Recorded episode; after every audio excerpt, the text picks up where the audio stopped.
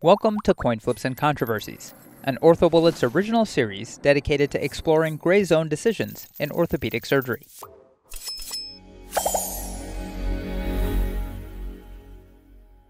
Uh, well, welcome to Coin Flips and Controversies. Uh, this episode uh, is going to be sponsored by the ASES National Shoulder and Elbow Week. Now, this will be taking place across the country in eight different locations. Uh, this will be the week of May 12th to 18th, uh, this coming May. Uh, I definitely encourage you to check it out. Um, the, locations that we'll be doing this year is Boston, Massachusetts, Buffalo, New York, Asheville, North Carolina, West Palm Beach, Florida, Denver, Colorado, Lexington, Kentucky, Salt Lake City, Utah, and Phoenix, Arizona. Uh, so please uh, come show some support for the ASES. And if you live close to one of these locations, uh, I really encourage you to check it out. Uh, I'm Jacob Kirsch. Uh, I'm a shoulder surgeon in Boston. Um, I'm really uh, super excited today to be able to present this case and, and share share tonight with a couple people that have really influenced me tremendously throughout my career. So I'm really excited for them to share their knowledge and experience with us today. Uh, first person I wanted to introduce is uh, Dr. Michael Freehill. Uh, he's an associate professor at Stanford University. He's double fellowship trained in both sports as well as shoulder and elbow. Uh, he's the team physician for uh, Stanford University as well as the head physician for Stanford basketball, and also uh, is a team doc for the Oakland A's. additionally, we want to introduce Grant Garrigues, professor of orthopedic surgery at Rush, shoulder and elbow surgeon uh, also co-team physician uh, for the White Sox and Bulls. Uh, and in particular, he is an editor of a textbook on uh, skeletal trauma of the upper extremity, so particularly useful for uh, the webinar today.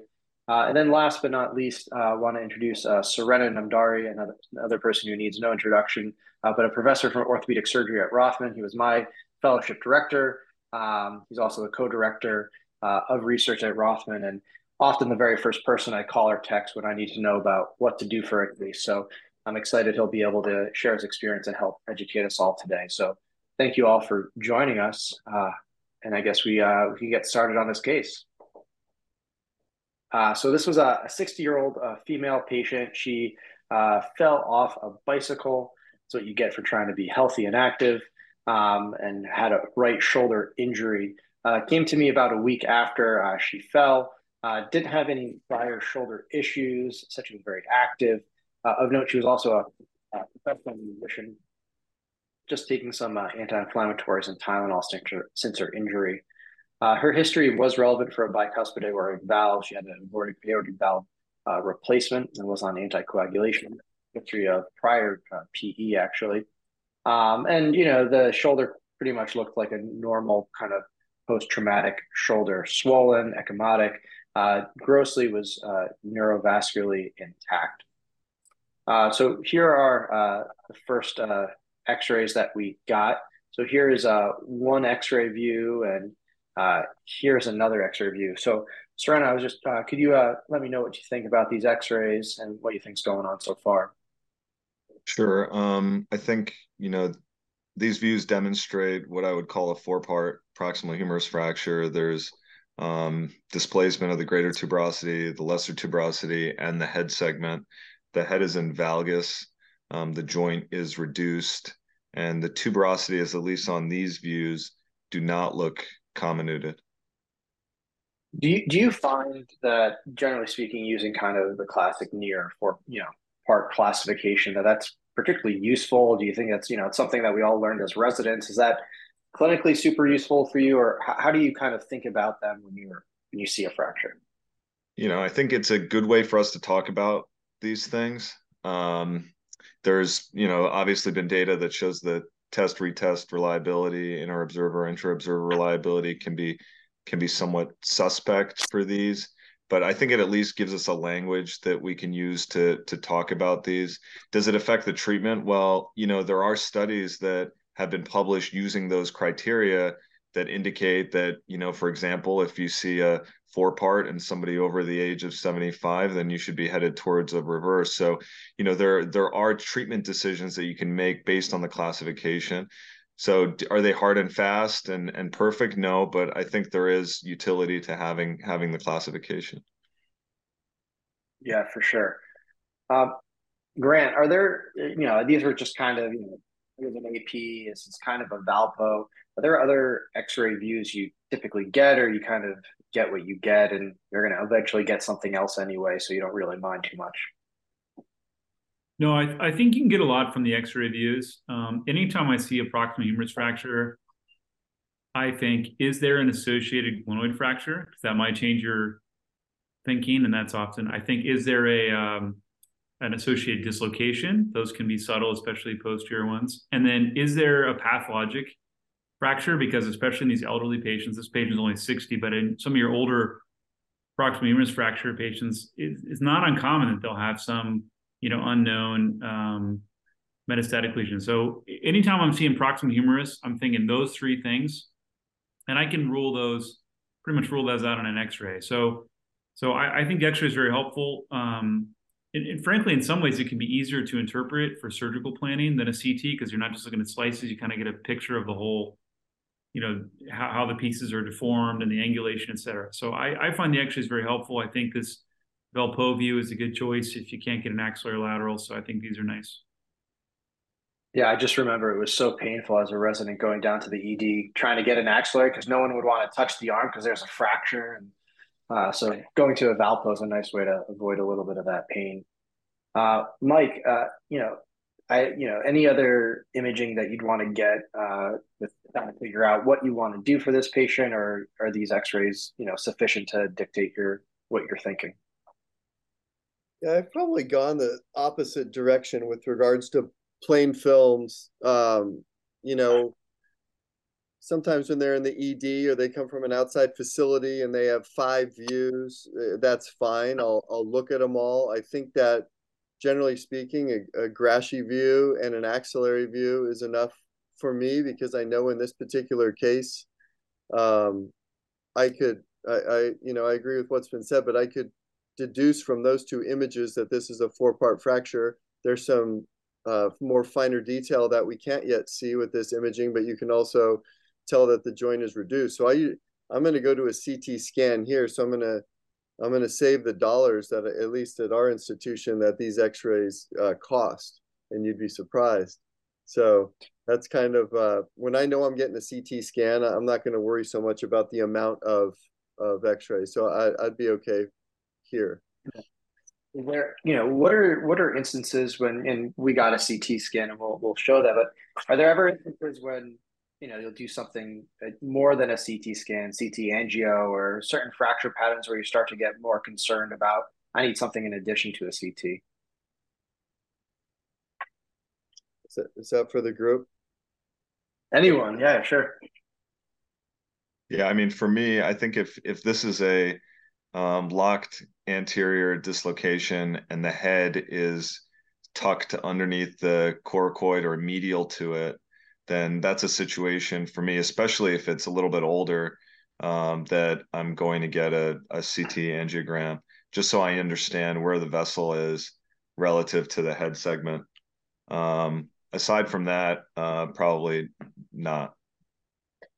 Yeah, the, the only other time where that at least I've thought about doing it is sometimes you see these ones where the shaft is wild, you know, really widely displaced, particularly medially, and when that shaft is really uh, significantly displaced, I always sometimes get a little curious how close that is to potential badness.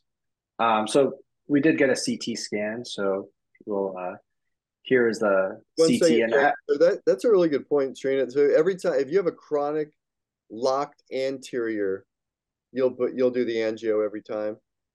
Yeah, I will.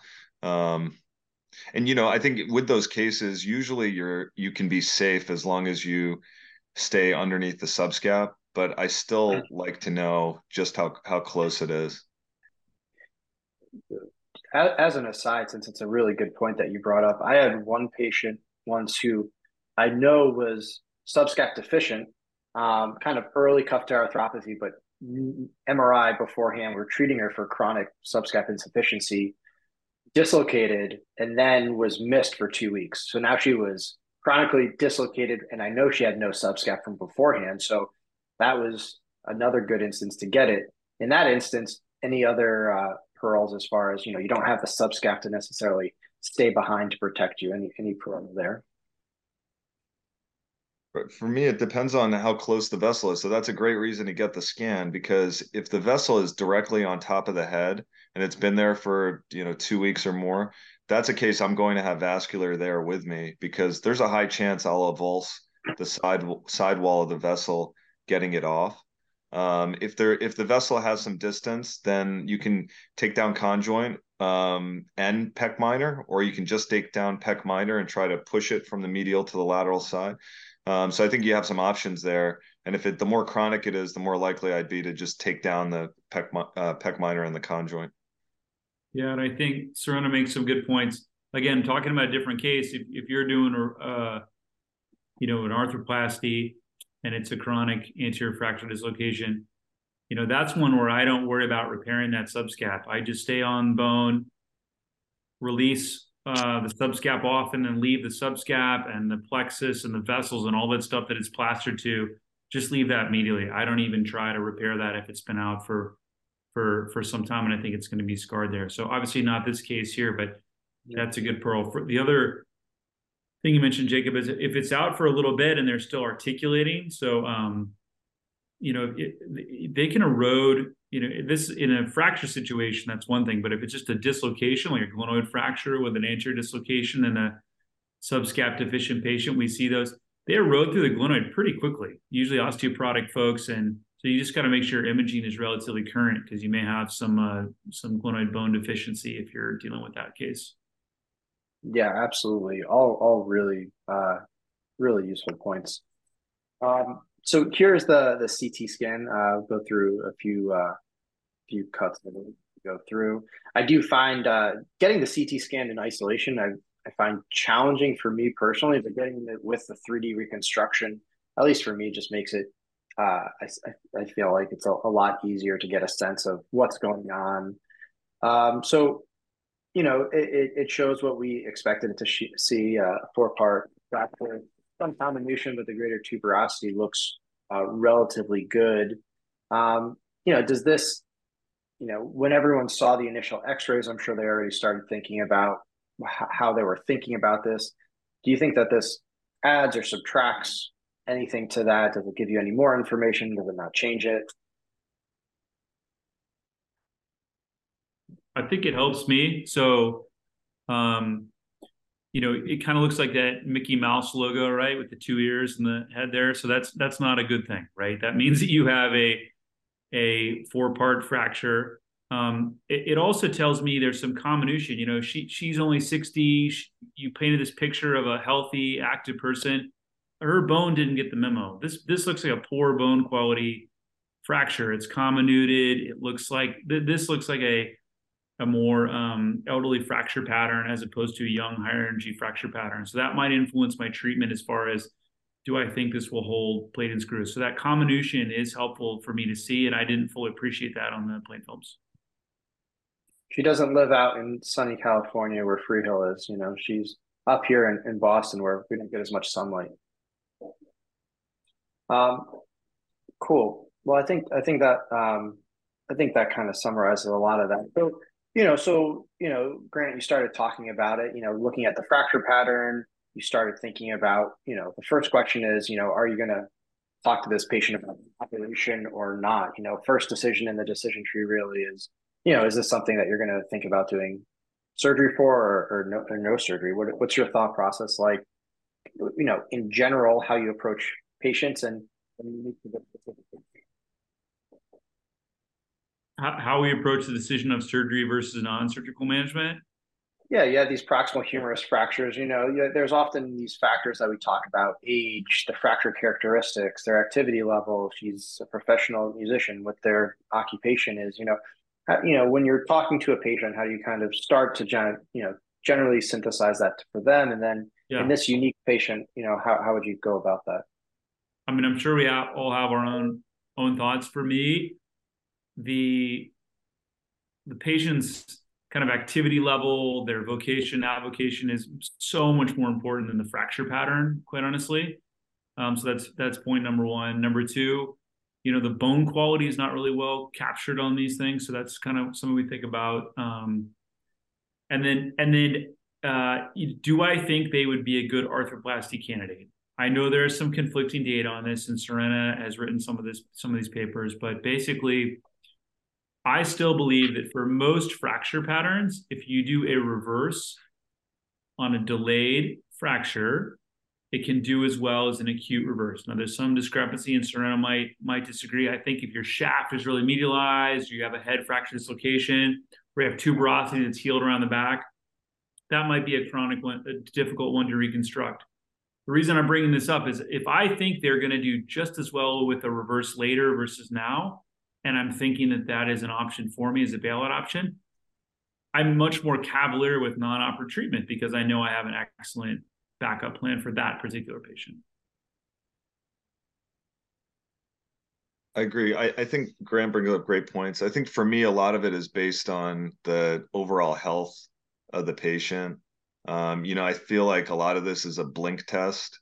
You know, you go in the room and you within about 20 seconds have a sense of whether this person is an appropriate surgical candidate or somebody that you would treat non-surgically and you know we we all have these patients who have horrible looking proximal humerus x-rays and then they come in at at three months and they can raise their arm up higher than you would have ever anticipated based on their original and then their subsequent healed you know x-ray. Um, i think i think grant's point is really great though because you know i do think that the the majority of of proximal humerus fractures that we would choose to do a reverse in will do better if you do them acutely as opposed to delayed because you're more likely to get the tuberosity repaired. They're more likely to get their external rotation. But there are nuances to that that have not been teased out in the literature and i think that's what he's getting at some of these cases the tuberosity is actually not in a terrible position. Like you look at this case it's not rotated around the back. The tuberosity the greater tuberosity is actually in a decent position. The, everything else is displaced but the greater tuberosity is in a decent position. So you know his point is well taken and that's a patient that if is a little bit sicker a um, little bit older uh, may, maybe has a history that um, is you're not that comfortable with, and if they want to try for non non surgical treatment, that'd be a very reasonable one, even at 60, um, to to consider treating non surgically.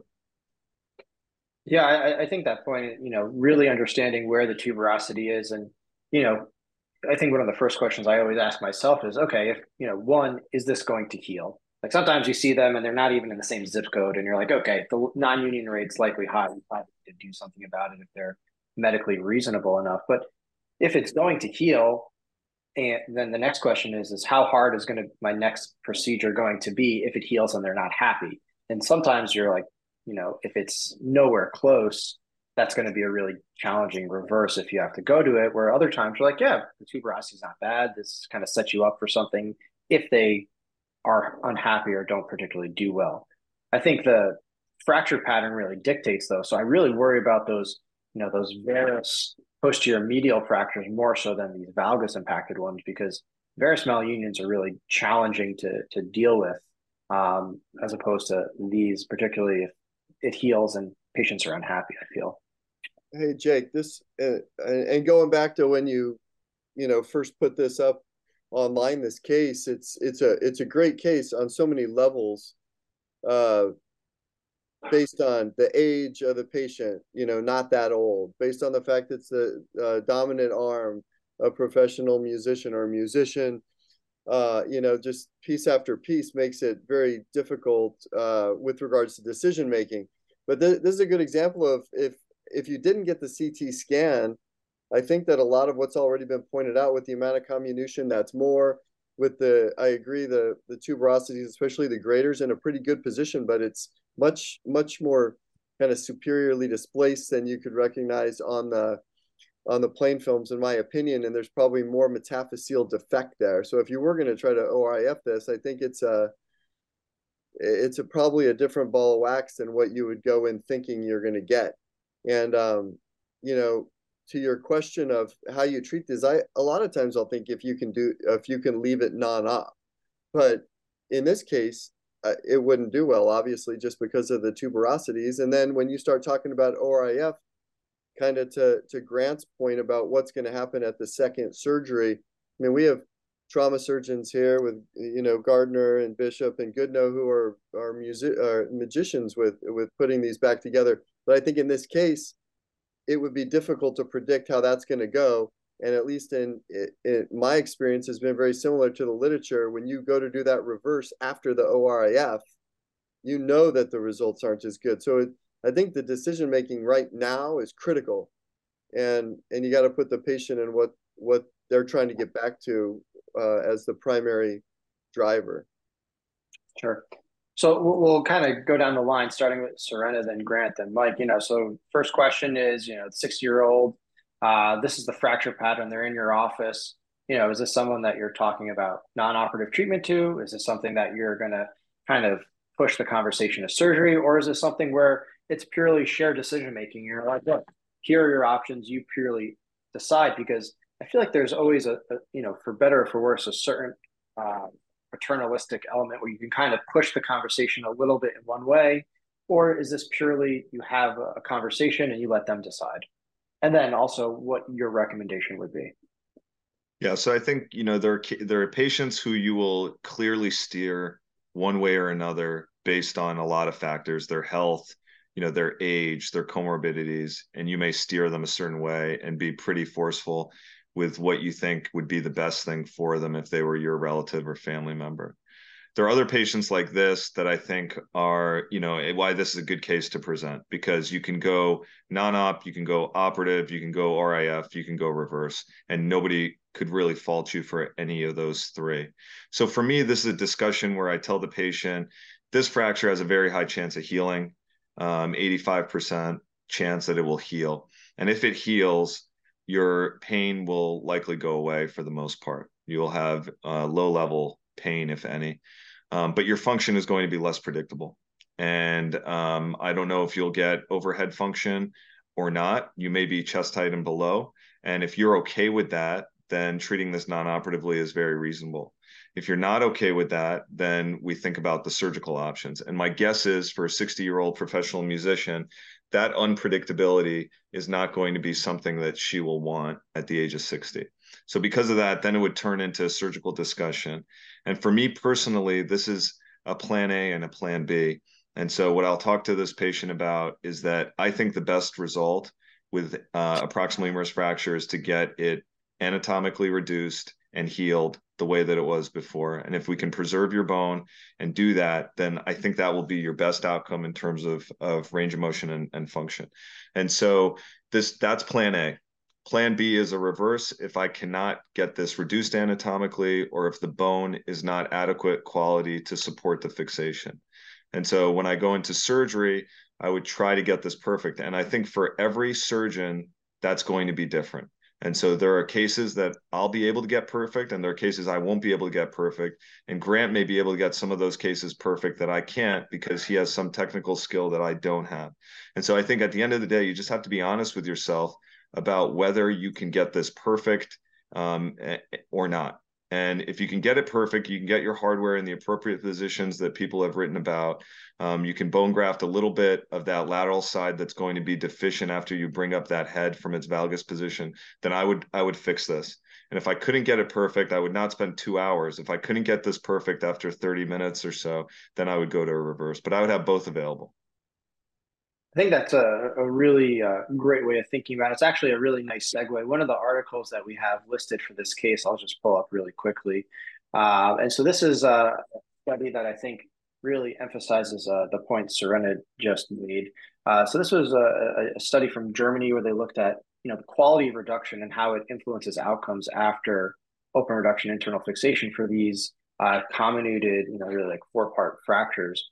And what's interesting is in this study, you know, overall, if you look at everyone, they had a 33% complication rate, 28% revision rate, but they found an acceptable reduction in only 41% of the cases.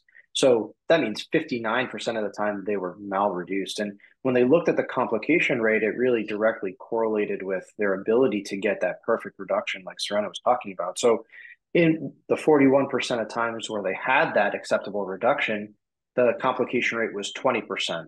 Um, compared to when it was malreduced, it was twice that. It was 41%. So I think to his point, it's it's really well, you know, well taken that these are hard fractures, they're challenging, and your ability to get that perfect reduction directly correlates with how they do. And you know, even in a you know trauma trained you know uh, people who do this a lot, you know, 60 and 59% of the time, uh, they classified it as, as a malreduction. So uh, something worthy to, to think about. Uh, Grant, what, what about you? Yeah, I think a lot of great points made uh, by both you and Surena. You know, a, a poorly done ORIF is worse than non-op every day. So, you know, I think I think we can all agree on that. So I think you know, for me, it's a discussion, right? It, it, so, hey, she's a musician. You know, what's your instrument? Is this the timpani and you're doing all this kind of stuff? Are you playing the piccolo? I, I need to know a little more about this patient, activity levels, what they're doing. For me, and that's to decide really non-op versus op. I tell them, listen, with non-op, you're going to be able to do anything in this box right here. You'll be able to get to the top of your hair, especially if you bend your neck down a little bit, but I can't guarantee above that. Some patients say, wow, I have so many medical comorbidities. You're telling me I can get that and not take surgical risk? Great. I'll take that. And those patients have pre-selected for for non-op treatment, and that that makes it a very easy discussion. Some patients, like you've picked a great case here, Jacob. This is a kind of a tweener in terms of age and fracture morphology and everything. But if this person, it sounds like, is more active and, and going to be using their arms as a musician, we're going to lean towards operative. For me, this case looks like it's straight out of the Hertel et al. article, uh, talking about a 97% AVN rate when the medial metaphyseal head extension was less than seven millimeters and the hinge is disrupted by greater than two millimeters. In other words, in that study, when the lesser and greater off and the headpiece has no calcar, if you will, no metaphyseal head extension, you don't get that blood supply from anywhere to that head. And you, I don't know if you can scroll around or show that. So this is one where this head is is dead head walking. This is this is not going to live. Now you're you're very high likelihood of getting AVN. Now maybe you can still do an ORIF in a very young patient and and hope that the AVN is minimal and and revise it later. But for me, if this patient's going to surgery with those that level of comminution and that head morphology with disrupted hinge, no head extension, I'm I'm not going to try ORIF. I'm going straight for reverse, even though they're 60. Right, if she said, "Hey, I'm a CrossFitter and I like I need this," hey, we'll give it a shot. But I would consider that not as effective in my hands typically. Grant, you don't think that hinge is intact there? I don't know. I mean, I'd want to look at the CT. I, I I don't think so. I don't know if, like you said, if it's intact, then it's a different ball game it's it's hard for me to tell honestly on some of these cuts. Yeah, maybe. I don't know. If you think it's intact, it's less than two millimeters displaced, for sure. Tilt it back up, get it out of valgus, put the tuberosities down exactly as Surena said. If you think it's disrupted and there's no periosteum attached, you know, bridging that, then I think it's a different story. And you could you could get your axial CTs and really um, on your uh, coronal slices and answer that question, you know, very objectively. Sure. What do you think, Mike? I, I agree with everything that's been said thus far. Um, same conversation. I think non-op in this particular case is is is not the best choice because I think there'll be limitations and she'll need something else down the road. Not to say that's bad, but I don't think that she'll be happy in the near term. I think ORIF, at least in my hands, is is going to for this particular patient, it would be very uh, would not be as predictable, uh, and I think she's going to go on to need something else on top of that. The one, and I I agree that definitively she'll get a reverse, but I'll tell you, I I'm not a huge fan of hemiarthroplasty. I don't I don't do. I mean, it's it's a very, I might do one or two a year for particular reasons, but you know this one for whatever reason I contemplated a bit, and I and I don't know if it's what what uh, instrument does she play? Uh, she's a concert pianist. Okay, so so she needs yeah. that. Okay, so the you know different if you're playing a you know a string instrument where your you know your arm depending on how it's moving, and I was thinking if that was the case where you're you know stringing with the bow would would a hemi potentially just the repetitions and that particular motion be more predictable knowing that you're going to use modular components at some time at some point in, in her life she's probably going to be converted? Maybe. Um, i just i worry about it you know sometimes it's hard to gauge even though you do a perfect job how much extension they get and if your arm's going back into that position. But if she's a pianist i think that uh, at least in my hands having all the information that uh, you could do a very good uh, reverse and you're going to have a very good shot at great outcomes with those tuberosities that that look pretty decent and doing that as your primary in this acute setting i think would would give the most predictable uh, result in my hands that was really nice leadway to some of these uh, poll questions we had. So the first one, uh, really interesting, is, is how would you manage this patient? Um, and you know, I think obviously it's tough when you're a poll, you're kind of forced into one or the other. Uh, but here are the answers. So 94% of patient uh, people who took the poll uh, selected operative management. Um, and you know, I, I, think, admittedly, I thought I think this was higher than what I anticipated that being. Uh, you know, 94% seems a lot. You know, I know we have this, uh, you know, this PROFHER study that says they they all do they all do the same. So you know, you know, 94% seems like a lot. So, you know, I mean, I I think that's where um, you know, interpreting the literature and using your own experience uh, may vary a bit, but again, 94% seemed uh, a, little, a little high for what I anticipated, but you know, it's interesting. And then the, the second question was really what we were getting at. You know, if you chose operative management, uh, what procedure would you perform?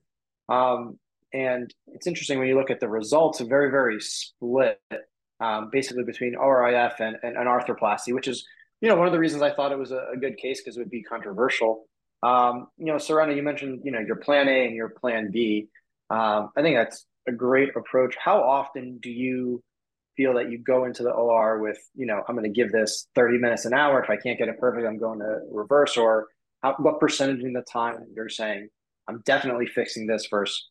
I'm definitely doing a reverse. So aside from a two part, um, if it's if it's not a two part, I, I will always have a reverse in the room and I will always have the conversation with the patient about it just in case. Um, but I would say the the cases that I actually, you know, um, think about plan A, plan B, and it's got a high chance of going either way. It's 50 50. I mean, I'd say it's probably 30% of my proximal humerus fractures that I take to the operating room. I think the other 70% are pretty clear cut. They're widely displaced two parts that I'm going to fix definitively, or a really comminuted four part that I'm putting a reverse in. Uh, but I'd say 30% of them are kind of in that gray zone. Yeah. And then, um, you know, Grant, uh, getting back to the first question, you know, operative versus non operative, let's just say you're treating this patient non operative, right? What, what, you know, you see the patient, they fell three days ago you know, what do you typically do as far as how often will you see them in the office? You put them in a sling, a mobilizer, get an X-ray. How often? Like, how, what's your typical protocol if you're going to manage them non-operatively? How do you think about it? Yeah, so I'll definitely answer that question. Also, if, if you don't mind, I'd like to comment on the PROFHER study as well. But yeah, as far as your question, first of all, as a surgeon, you know, patient comes to you and you say, "Hey, listen, I've looked. You know, we have this discussion non-operative it's important to let them know hey i'm still your doctor i'm still going to manage this i'm still going to follow you or my team will um, so i typically will see them at the three week mark uh, post injury as well i feel like if things move or change it's pretty unusual actually that there's significant changes but occasionally there'll be something you know greater tuberosity that initially is live that now kind of pulls up there will see them in three week mark um, our protocol starts some very gentle passive motion uh, actually they do pendulums only at the beginning, and then they start some passive motion at four weeks when the things have gelled in, and then at six weeks they get rid of the sling altogether. So I see them at three weeks just for a, a check.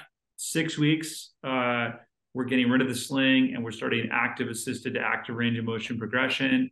And then we start kind of strengthening at, at three months. So it's three weeks, six weeks, 12 weeks. Um, you know, occasionally some subset of these patients we'll see later because they still have stiffness issues or they don't do well with non-op treatment. That's that's the typical thing. As far as the PROFHER study, I just wanted to comment. You mentioned that it's a huge randomized level one trial. Uh, the OrthoBullets folks doing the poll obviously didn't um, didn't didn't uh, fully agree with that study, which which I think is correct. So if you read the study, it says essentially that on its surface, it looks like it says that non-operatively treated fractures do as well as operatively treated. If you read the methods section, there are a couple things that I think make the study maybe not mean what it purports to mean. So one particular thing is that all fractures that met operative indications were included or were, were excluded. So in other words, they took all the fractures that were operative out of the study and then randomized the rest. And not surprising, there was no benefit of surgery. So again, the devil's in the details, and I think um, I think that study, the impact is a little bit uh, blunted by some of those methodological issues. Oh, absolutely. Actually, one of you know one of the the many things that uh, I learned from Surena was that it's a great study to quote people if you really don't want to operate on them. Uh, I'm glad you learned something. That that is correct. I learned that. I'm teachable. I'm teachable. Um, yeah. So you know, and, and do you, do you ever are there certain fracture patterns or patients where you think you need to see them, you know, you know, weekly, or you think it's okay? You know, three weeks is a good time point, and then you know, are there ones that you worry about a little bit more? You keep a closer eye on them, or you think that's a good time point? I mean, for me, I feel like it if I see him at three weeks, I I can get him on quickly in the schedule if, if some unusual thing happens, and I could still intervene before there's a malunion. So for me, that makes sense. But I mean, different people have different comfort levels with it. But that that I feel like I still have an opportunity to salvage if something unusual happens. Yeah, absolutely. Um, so uh, you know, one other uh, you know, Surena, you brought up you know leaning towards doing a open reduction internal fixation, see how it works. Um, if you can get it, great. If not, go to reverse. You know, I, I, was very fortunate enough to see you know this done you know incredibly well when you got to do it, and I know that I probably can't replicate that as well. But I was wondering if you could share some of your pearls for doing this. You know, when do you decide to use you know bone graft, cancellous chips, a strut, uh, bone void fillers? You know, how how do you, you know take some of these really complex fractures and uh, you know when there are concerns about comminution and bone quality and some tips about when you'll use different things to to get it right. Yeah so i think eh, getting the reduction is like we talked about job one. And so you know for me i do these now only through a delta pec um, and so that can present some challenges harder to get at the tuberosity um, to get the deltoid out of the way, a lot of times you're using a levering retractor like a Brown or, or a Hohmann, which will malreduce your head segment. Um, so, so those are challenges that you have to deal with. And so when I'm dealing with a fracture like this, which is valgus impacted, and I think potentially the medial hinge uh, may be intact, then I'm doing minimal dissection of the tuberosities and the head segment. I think the less you try to mobilize things and devascularize, the better. And so um, I'll do my standard approach, Delta Pec. And then my first job is to push the head up. And so I'll take a Cobb. Um, I'll try not to disrupt that medial hinge and I'll just push the head, levering it back up into normal neck shaft angle. And once I've done that, then I'll pin it there. And so I put my pins around the periphery of the head.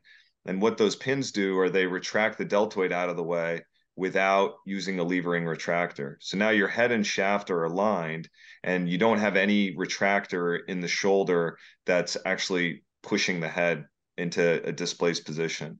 And then you can fill the void, which is going to exist. And in this case, there's going to be a lateral void because that bone has been impacted. And so that I'll fi- fill with uh, cancellous chips. And I prefer cancellous chips for most cases because it won't affect any revision operation. And so I'll pack that. And then that does a couple things. One is it provides some structural stability beneath your head. But two, once you get your greater tuberosity reduced and you put your plate on, it prevents you from over reducing your tuberosity. When you bring the plate down a bone, if there's no bone medial to the tuberosity, it'll push the tuberosity further in than it really should be. And so th- that bone graft will prevent that from happening. So I get the head reduced, I pin it in place, I'll bone graft, and then I'll reduce the tuberosities, pin them in place, and make sure that my x-ray looks perfect. And so the plate does not go on for me until the fracture is reduced anatomically. And then it's a sawbones and you know it's all about getting our screws in the right position. But I think those are the tricks. Fibulas, I try really hard not to use. Um, the only time I'll use a fibula is in a case that I think has low risk for AVN, and that's usually the widely displaced two part in the elderly patient that's got calcar loss or comminution. And so that's the case that I'll use a fibula because I think the likelihood of that patient needing um, an arthroplasty and going on to AVN is is is very low. And so far, I haven't gotten burned with that approach.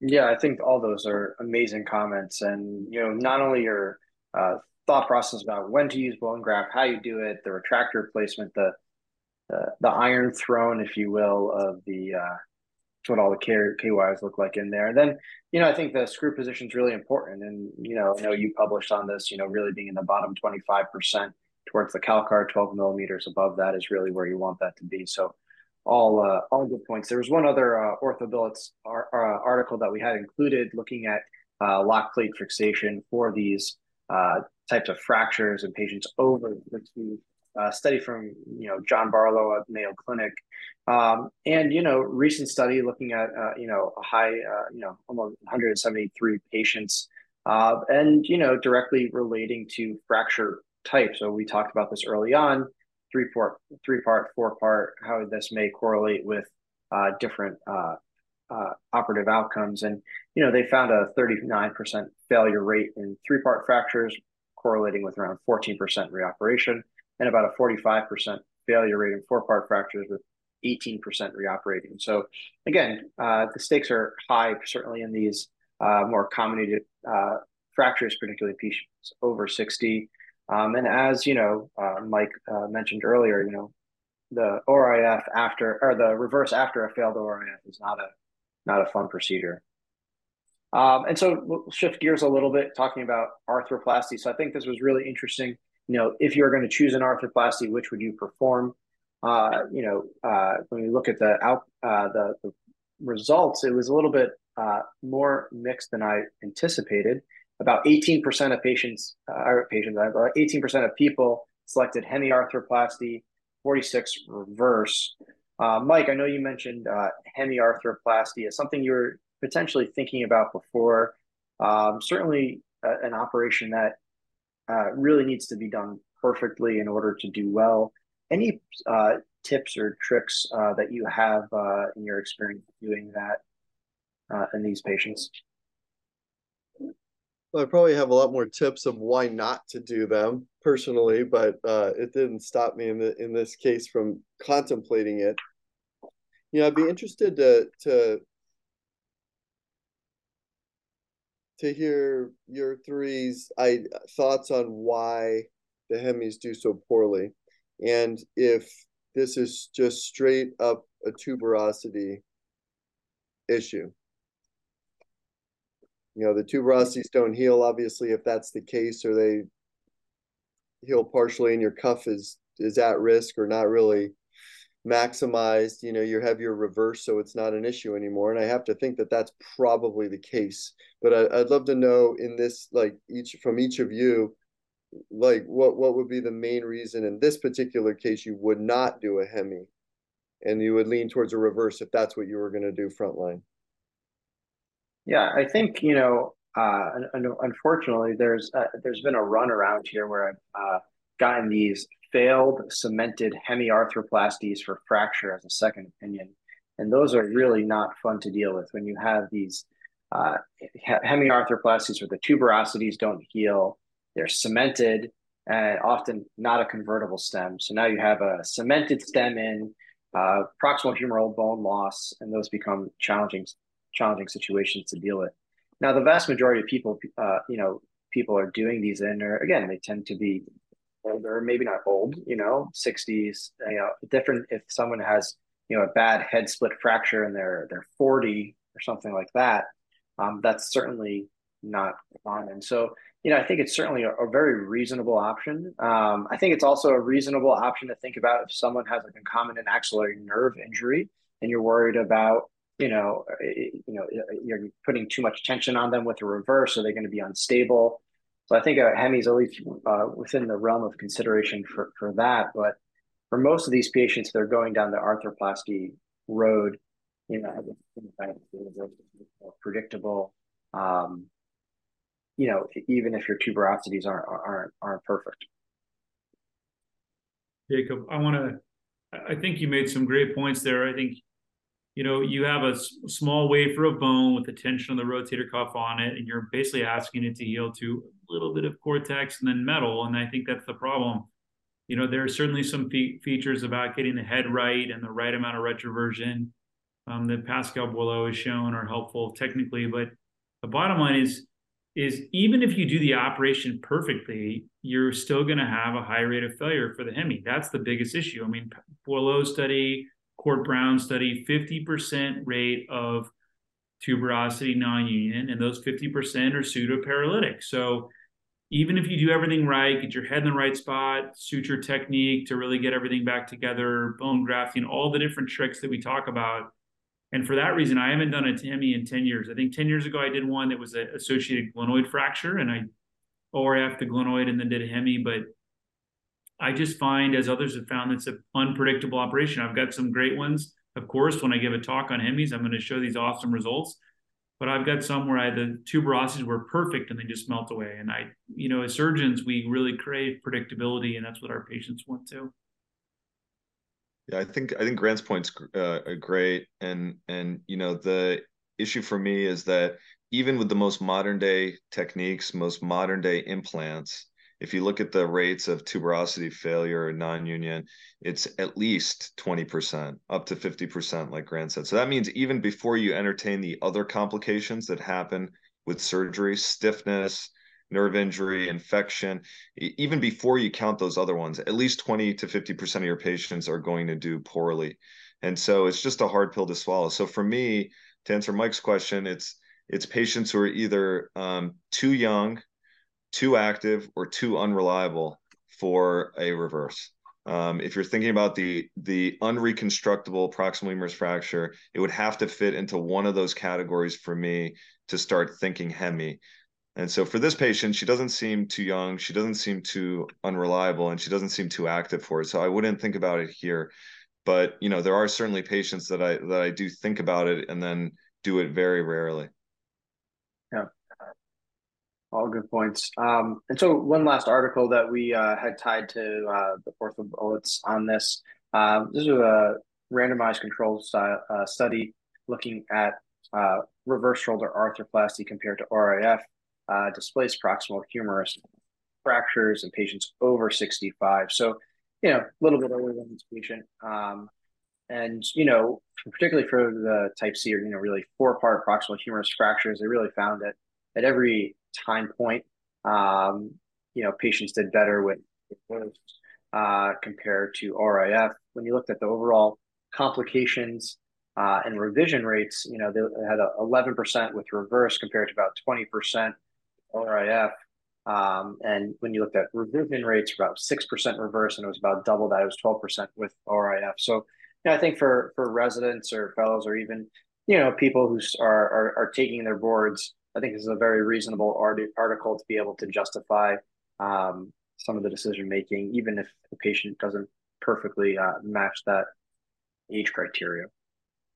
Um, and so this, this is a, that'll be interesting. I think uh, two notes from a couple of these articles that I think, just in case we glazed over them, is it was interesting on the ORIF with with and without fibular strut how the complicate or failure rate was the same, thirty three percent versus thirty four percent you know that that's not the ma- the magic answer of fibular strut because that is popular even though with this group it's not as much but a lot of people do do that out there put some kind of uh, graft like that not chips. And then i think on that last study it's interesting and we're going to see it in our lifetime the two year follow up versus you know what does this cohort look like at 10 years? And uh and how that plays out. Yeah no absolutely. I think those are good points um, so this was kind of an interesting question. So, you know, let's say you're going to operate on this patient, whether it's a reverse or fixing them. What to you, you know, Mike? What, what's the ideal time to to operate on a shoulder that just had a proximal humerus fracture for you? Well, uh, I don't think it's so straightforward. I think that the points that Grant made were outstanding. I think that um, there's I think that the the more acute you do it, like in a case like this, I think that it would I, I would tend to do this earlier on this patient, but I don't think there's anything wrong with uh you know the the the patient that you want to go the non-op route initially with for any number of reasons and then you you do a delayed reverse on them. So so to me there's not a cut and dry answer. It depends on the patient and the fracture pattern and everything that's going along with the the particular situation or case. Yeah. So, you know, like this lady, she had a, you know, aortic valve replacement, anticoagulated. So, you know, would you try and, you know, get him to the first few days, have him stop anticoagulation, wait a week, two weeks? Is there a window, if you're going to operate on them, that you feel like, oh, this is the sweet spot to do it? Earlier is better, you feel? I mean, in this case, I would say when she, you know, when she's cleared. Grant, what do you? Any sweet spot for you? Yeah, I'm I'm I'm with Freehill on this. You know, when she's cleared, you know, with insurance and anticoag, it's it's going to take. It's going to be between one and three weeks probably, and you know, scheduling and all that. But but you could do it sooner. The the one thing that I have seen is if you do it like five six weeks out um, you can get like some ho and you can get some weird kind of like um, kind of hyperemic reactions where everything's kind of in that early healing phase. And, and, and then get a little stiffer you know they've been in the sling now for six weeks and then they're going back in the sling. So you know if you're going to do it i do it in the first couple weeks or i do it you know chronically on the back end. I, I i would try to avoid doing it like five six seven weeks after the injury. I think that's not that's not an ideal time to do it. Yeah, and I yeah, think I, you know, we we we talk about getting proximal humerus fractures when you fix them perfect, you know, but that the same goes for a reverse. I mean, if you're doing it early, and early, I would say, like both both these guys said, around uh, earlier than about three weeks, you have a good chance of being able to make it look perfect, so that it actually looks like a primary reverse done for another indication once it's healed so when that patient comes in to see you in the office six months later, you're not totally sure that you did it for a fracture or not. Um, that's the ideal. That's what you want, and that ensures that the tuberosity is in the proper place. And I really do think that there isn't enough power to really study this, but I think that that does influence the ultimate result. You'd like your reverse to look like your standard reverse, even though you're doing it for fracture, and you have a much better chance of doing that earlier. So yeah, it's great if you can get to these within three weeks. But if they need a stress test or something else, I mean, you don't really have much of a choice. Yeah, all all fantastic points. I, I agree. I feel like you know, in an ideal world, it's either you get to it, comes in on call or something, and you do it right then and there if they're able to, or I found that kind of 10 day to 14 day window where enough of the swelling has come down. They're not, if aren't as friable, uh, tends to be a little bit easier to uh, to work with, uh, and it's got a little bit all over the map on the pole. Um, and then you know this kind of gets into uh, you know all right. So if we're doing a reverse uh, for this fracture, um, you know, Grant, what are you you know stepwise? You know, what are the best tips you have as far as how do you get this reverse for fracture perfect? You know, Surena gave a great overview on you know fixing this. Um, so if you're doing a reverse, how, how, are you trying to give this lady, you know, one shot uh, best operation? What are your best for how you're going to go about it?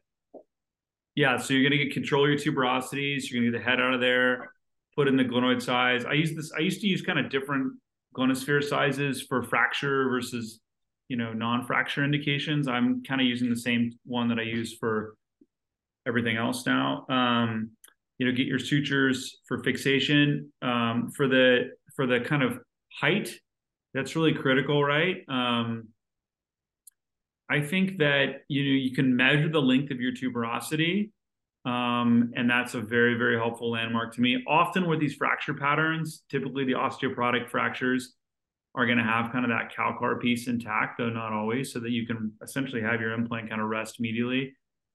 For me, for fixation, um, I'm a big proponent of cement fixation. Um, there are people that get great results with press fit devices. The one thing you got to watch out for is if you're using a press fit device, the tendency is to put in the implant into the humeral shaft until you get good scratch fit of your implant without any respect of the humeral length and the tension on the deltoid. That is a problem. You need to have that humeral socket at the appropriate height or your delta is going to be too loose and you're going to have a higher instability rate. So if you were using a press fit device, make sure that it has coating that can be ingrowth. That's more than just that proximal part that's going to be um, fractured, and then make sure that um, that it comes typically in like one millimeter increments. For me, I'm using a stem that has a kind of a polished coating distally. It's in a cylindrical bone, so I'm very much a believer to cement it at the appropriate height and then reconstruct the tuberosities anatomically around it. That works for me, and I think I think the data shows that's an effective strategy, though others may may choose differently. Mike, how are you? Are you are you press fitting these, cementing these? Any any, any thoughts on that?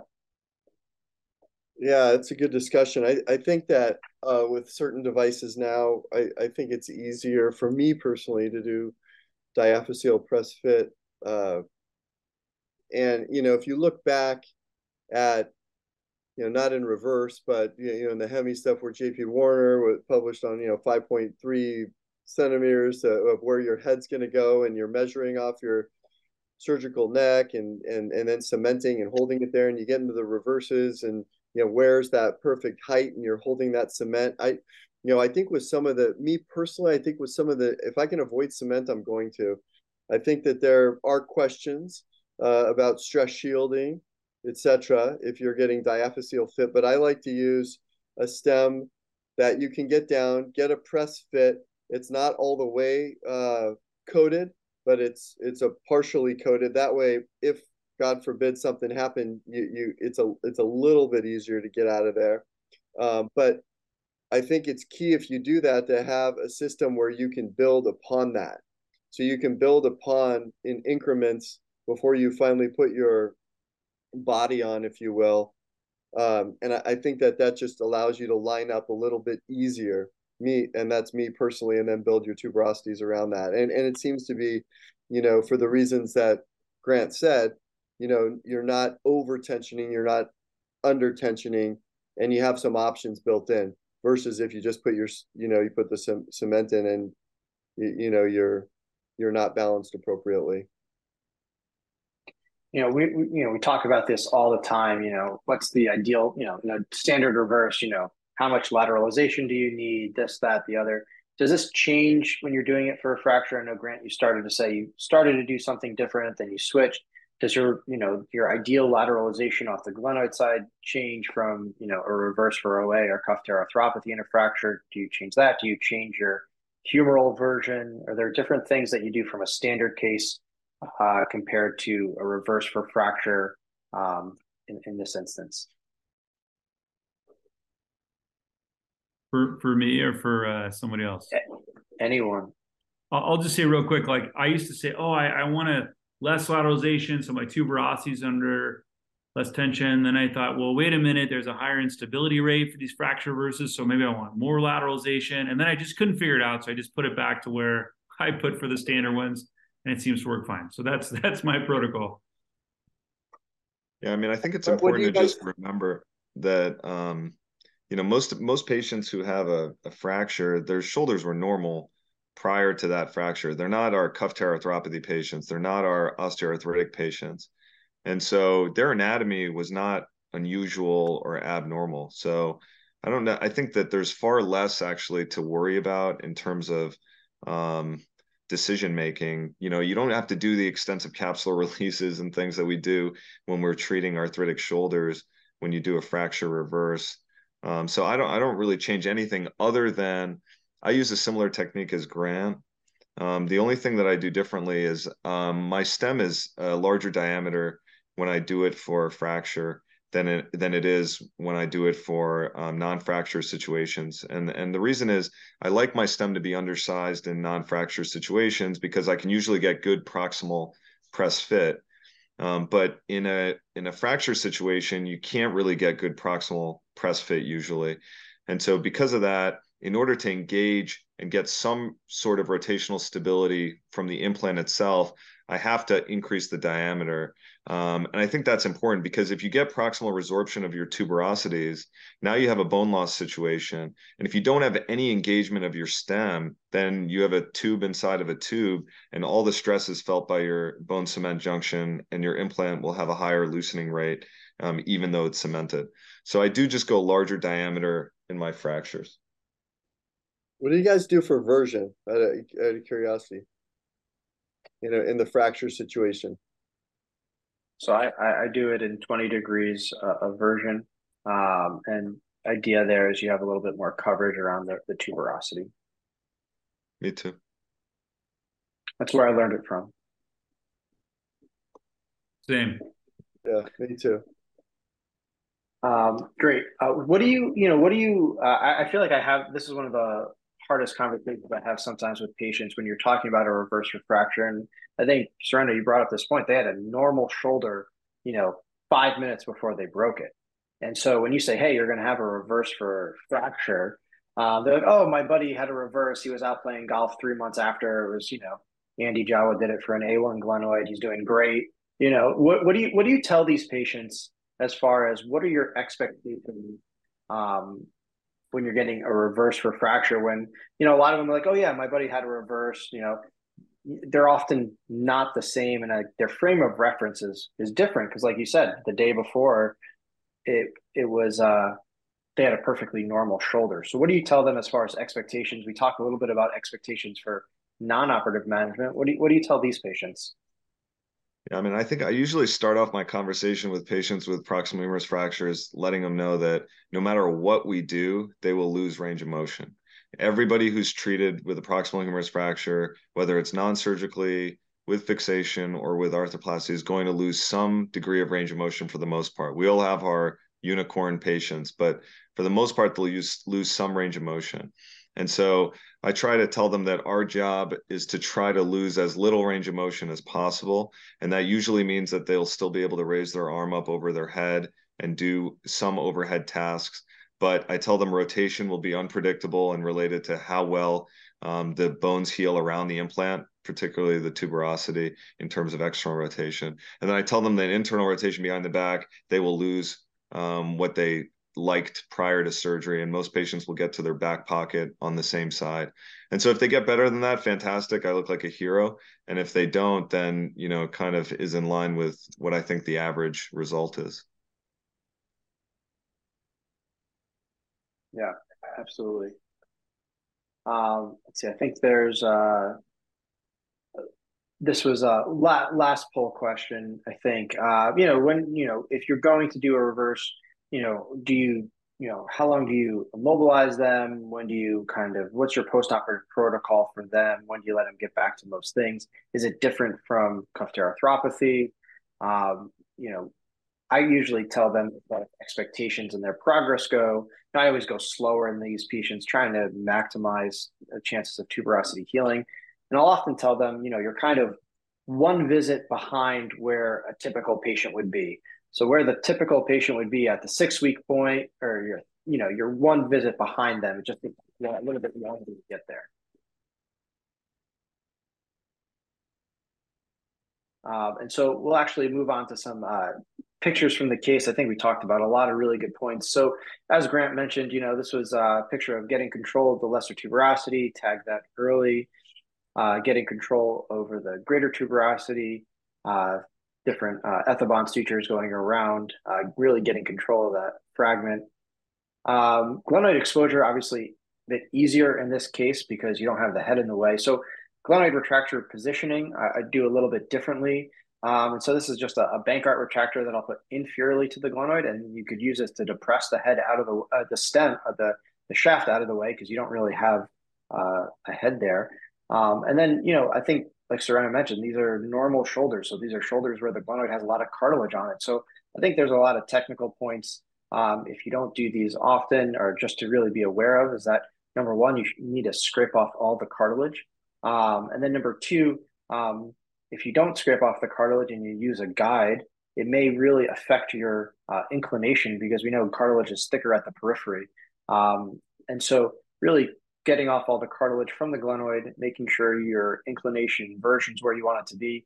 And obviously, these are not arthritic shoulders. So the glenoid is really, really soft. So I always try and match what the patient's native anatomy is, so you minimize how much you end up reaming in these cases.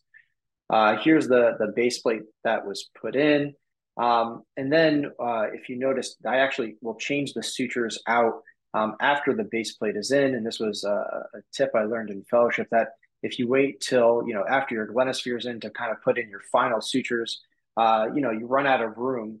Um, so once the base plate is in, uh, go back, put the final sutures in for your tuberosity repair construct, um, and then uh, you don't have to worry about doing that later when you have a little bit more room to work.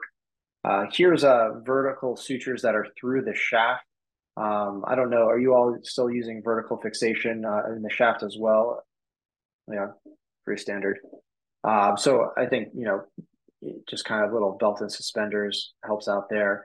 Uh, this is the stem, the stem that you know Grant talked about as well. This is a mended stem. Um, we'll put the sutures through the stem before, uh, so everything is set up, ready to go. Uh, obviously, the sutures that are coming out the medial aspect uh, through the top tuberosity will go through the stem, and the lateral sutures uh, that are exiting the tuberosity will be allowed to tie it in over the time. I, just a little tip: I always put, you know, I, have messed this up a few times, and then you realize you put the wrong sutures through the stem. So put a large clamp on the lateral one, so I try and keep things straight. After you cement, uh, get the stem in. Uh, again, we mentioned version. I'll typically put it in 20 degrees retroversion.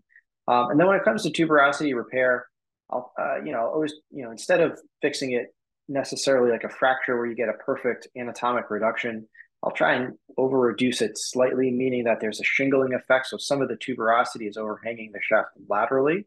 Um, and then uh, use those sutures to tie down the greater tuberosity. And then, uh, do you guys always fix your lesser tuberosity? Do you let it fly? Are there instances where you make that game time decision. Any thoughts on that at all? I, I typically fix mine. I think it's helpful for, you know, if it heals for the rotational stability of the implant. But you know, if if it's if it's uh, doesn't heal or it's you know comminuted or whatever, I don't I don't lose sleep over it. Yeah, the the way that you know I ended up I end up fixing these is you know just the one set of sutures through through the tuberosity to the stem, and then I'll use one limb of those sutures to repair the lesser, as opposed to an entire separate set of sutures. Um, and so the only time where I won't do that is if I feel there's too much force to get the subscap reduced, because then it's the same set of sutures. So I wouldn't want to have the subscap under a lot of tension, then have that almost as a distracting force on the greater tuberosity. Um, and then so that was the final repair construct came back together nicely. It's always nice having a video, you know, move the arm around afterwards. It feels nice and solid. Um, short video. Um, and then uh, let's see.